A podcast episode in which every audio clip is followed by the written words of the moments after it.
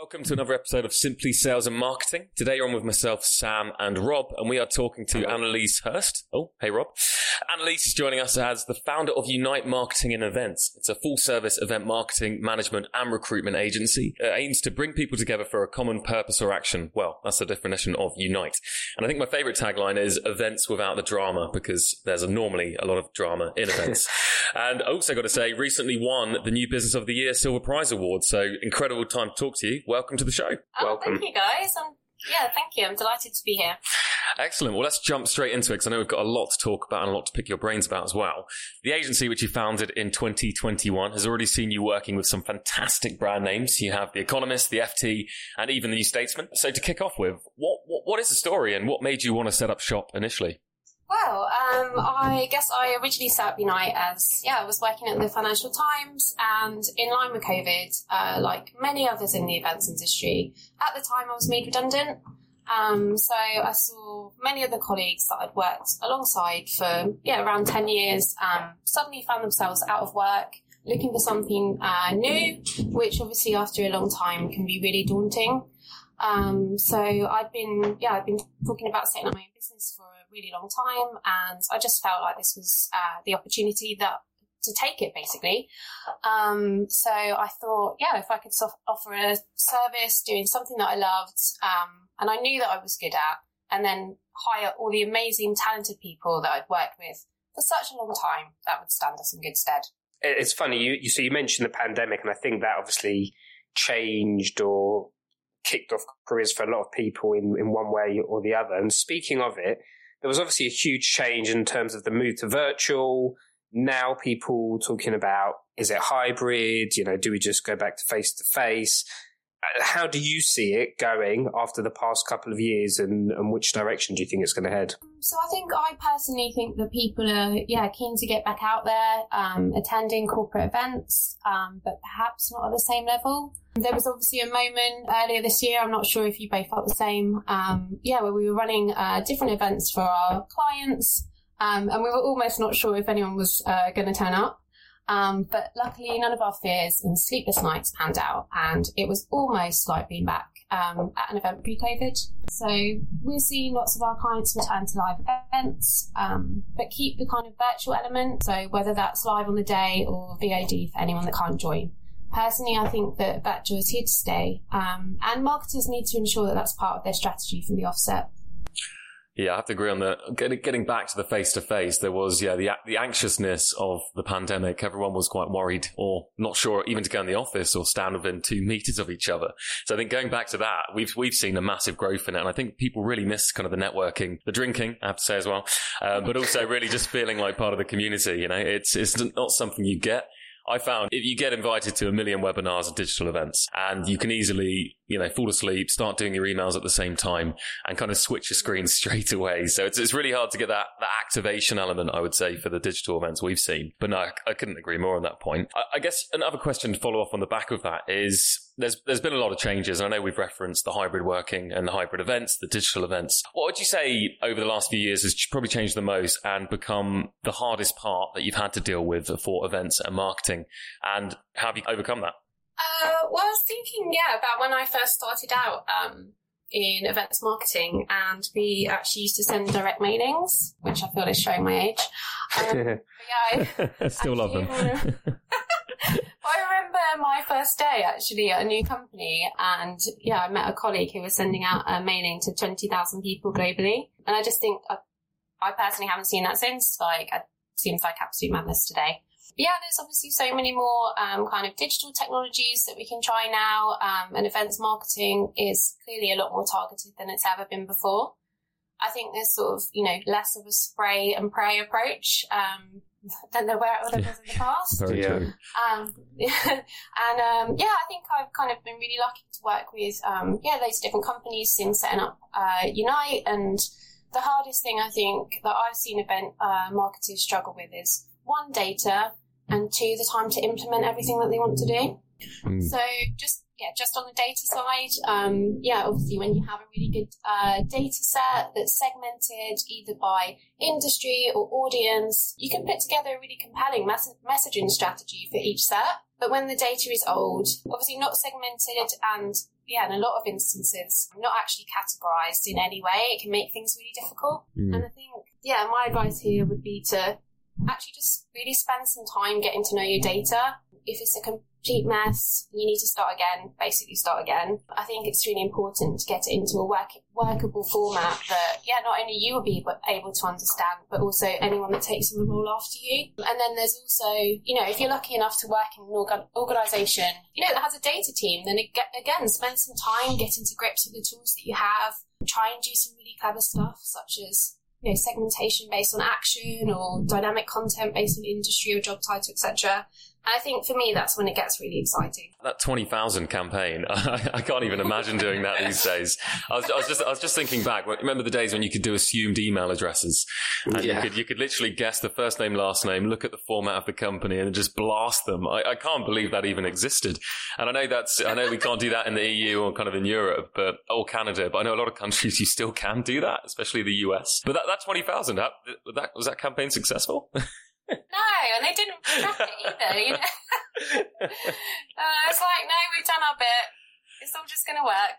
Blast it. Imagine, yeah, yeah, imagine the cost of that as well. Do you know, uh, even with digital, there are still a lot of people who still do spray and pray. You know, you talked about assumed email, and people still do variations of that. They scrape yep. lists, they use you know, especially in the B2B where they mm. think it's a bit easy, you know, they'll just go, oh, a legitimate interest, oh, you ah, know, it's that, fine. That is the devil's advocate. Legitimate interest seems to justify 90% of spam these days, honestly. I mean, you said it, Aneliese, you go into companies and, you know, one of the biggest things or the issue, I guess, is around data, right? So if they don't, what do you do when you go in? You just think they do not have the data they think they, you know, they need or the engagement to try and, you know, get people to the event.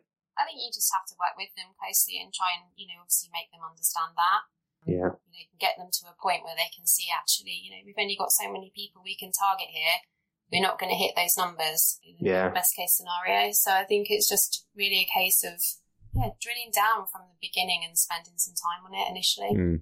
Yeah. Bit, I guess, bit setting expectations, right? So this is realistic, you know, in terms of what you can expect. Yeah, exactly. Yeah, and I know a lot of lot of cases before before an event starts, you look at the data, the segments, and you normally try to predict at least how many delegates or at least the spread it can be based on data. So starting from fresh must be must be a challenge in itself. Surely it's a, a slow build. Yeah. What um, I mean, data I'd imagine is one of them. Are there? What have you found? Are there any other big challenges you've come across when when working with people, or you know, even when you were marketing yourself? Well, I think I kind of touched on it. Um, is the time? You know, actually, I think as an event marketer, there's so much that you can do. Um, you know, you've obviously got you know your content marketing, your um, partners, like your emails. You can segment. You can work on your data. Like the list, honestly, is ever growing. I think, as we all know. So it's just obviously actually spending the time to do everything right as well put some good structure in place to be able to improve on it year on year. Interesting you say time as well, because I think for me, when I started out within subscription marketing, part of the reason I enjoyed it was because there was there's no constraints of time and the pressure of working in event marketing where this this looming date and you know how many people you're trying to get and it's getting closer and yeah it can be quite pressured. And as well you know if you haven't got the speakers you know you're waiting for the content team to confirm the speakers so you can't you know you can't promote the event hopefully as far as you would like to at an earlier point. Yeah obviously all has its challenges so i guess as yeah, as, as a team, it's trying to find ways to combat those. Mm. Off, off, off the back of that, it's just obviously time. Most people, when we talk about time, they think about automating as much as possible. But there's obviously a lot you can't automate when setting up an event, you know, getting lists ready and so forth. Have you dealt with automation with companies and tried to reduce that time quite significantly? Or has it been something where they prefer the manual processes still? And every time there's a new event, a custom event or something that comes up, that they're more keen on doing what they've always done, which is always kind of the scariest and riskiest thing in business? Or are they quite open to looking at automation and AI and so forth? It obviously depends on the company setup. Like I have worked in, um, in the past where we've done a lot of autom- automation. We had, uh, we used FastStats. I don't know if you guys have used that, but yeah, absolutely yeah. Brilliant. You know, obviously mm. putting previous data together and almost does a lot of the work for you. So you can kind of drill down on some of that automation based on action, which again is just really exciting. But in all honesty, I think a lot of the companies that I've worked with, they just don't have that set up. So again, it's what can you do? know, what, what can you do in the, in the short term that you usually have um, to make an impact? Yeah, and your tool's only as good as the data you put in. I mean, all the, every tool Exactly. is useless if we look at them, but the data you put in, how you tag, that makes or breaks everything. And I know you've mentioned kind of data functions, and obviously in the wider event schemes, there's lots of different functions that you have to work with. And as all three of us are coming from a marketeer's kind of background, what has been tricky then with working with sales when you're looking at events management and event marketing? And how do you think the relationship between the two could start to be improved? Uh, great question. Um, I think, yeah, the relationship between sales and marketing is obviously, well, not obviously, but yeah, it's probably always going to be an interesting one. But yeah, I think it can work really well if both parties actually have respect for each other. But, you know, the biggest kind of marketing and sales bust ups that I've seen actually have been around the makeup of the audience um, and the lack of understanding actually on both sides of who there is to sell or market to. Can obviously cause a, a lot of frustrations. So I think, yeah, it's just really important from the start of the project, really long before you started marketing, selling the event. Time is spent kind of really drilling down on those data sets, knowing the market and the buy, buy and sell side, yeah, in detail, and also just finding a way to work collab- collaboratively from the beginning. Mm, completely agree. And but with all the different clients, every time you go into a new business, immediately you must be like, right, this is a mess, or right, they absolutely hate marketing, or everyone's giving me daggers. Surely, uh, what what is it on average? We're working with like different companies. Do you find there's certain industries that have a better alliance between the two, or is everyone uh, separate, or is it just a complete mixed bag? Well, I think, um, yeah, the corporate conference space, you know, the setup is actually quite similar. You know, you've obviously got your four areas, you know, sales and sales, marketing, operations, uh, and content. And that tends to be consistent kind of wherever you go. I think it ranges in terms of probably respect for each other. I think I probably can, I can stand my own, so it doesn't really bother me if someone, someone's giving Yeah. um, Yeah. any hassle, you know, I, I'm able to kind of push back on that. But obviously, you can see sometimes where people can't, and there's a bit of a struggle. The smaller teams um, that I've gone into, they just don't have that set up. Um, so yeah, sometimes that can cause a bit, a bit of friction. Yeah. Can, can you tell us who's uh, who's quite bad for it? No, of course not. I didn't think you would. I, I thought we'd try. Cheeky, Rob, cheeky. um, how about could you tell us who's good at it? Oh, that's a good. one, Yeah. Who's good at it? Wait, does that Um, mean by process of elimination we can work out who's bad? well, I worked, um, yeah, with the Economist actually. They were brilliant. Just kind of on the, I worked on the Eurofinance side and just, yeah, loads of respect within the teams. Um, Okay. Everyone got on really well. Just, yeah, really lovely team to work with. And obviously, Yeah. when you actually go into those companies, you, you know, you, you've got a big ask to some extent because there's, there's a lot of pressure on you almost as a contractor, yeah. um, you know, to deliver. Um, Yeah. so you kind of have to get stuck in quite quickly, know everyone, you know, within a week or so, and then move things forward quite, you know, at, at speed. Yeah. Um, yeah, I'd Yeah. say I, I really loved working with them. They were a great team. Okay. It's good. So for for any young people looking for a job, uh, the Economist sounds like the place to go. Yeah. And New Statesman, of course. Um, Oh well, no, of course, yeah. I I didn't want to shout out that, but we were getting there. We were getting there.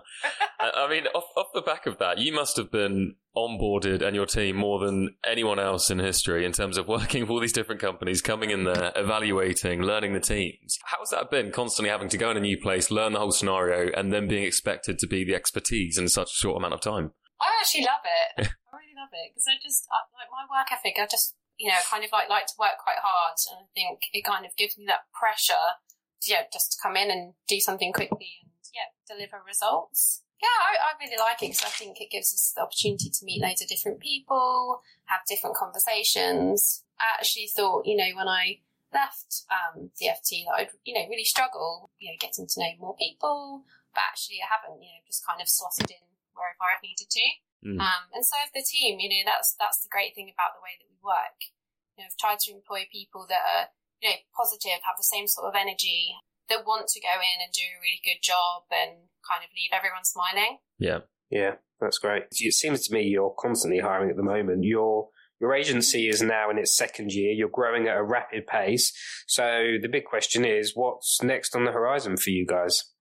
Yeah, I think as I said, I'm just really kind of keen to keep riding that sort of positive energy wave. I think, you know, we've had such a fantastic start to the year last year. it's just been really exciting to see how we've grown. And I keep saying I'm trying, like, trying to scale basically at a rate that I'm comfortable with. Um, we've got some really exciting projects lined up. Uh, we're working with Channel 4, actually, which we haven't mentioned yet. And Ooh. yeah, just some really cool, yeah, cool things on the horizon. Can you say what the Channel 4 piece is, or is it all NDA type stuff? Yeah, I think I can. We're um, we're working with. I'll let you know. yeah, we can, we can remove this if not, don't worry. um, so we're working with them on an event to celebrate uh, 10 years since the Paralympics. oh, brilliant. So um, we're bringing together a lot of the athletes and stakeholders. Yeah, it's quite cool to be on emails where it's like, can you just email this person? And then the person is Seb Coe. Yeah. I'm like, okay. That's not a Um, bad one to have, yeah. no, exactly. It's really exciting. Um, but yeah, that's in a couple of weeks. We would have worked on it like basically from start to finish, but maybe a month.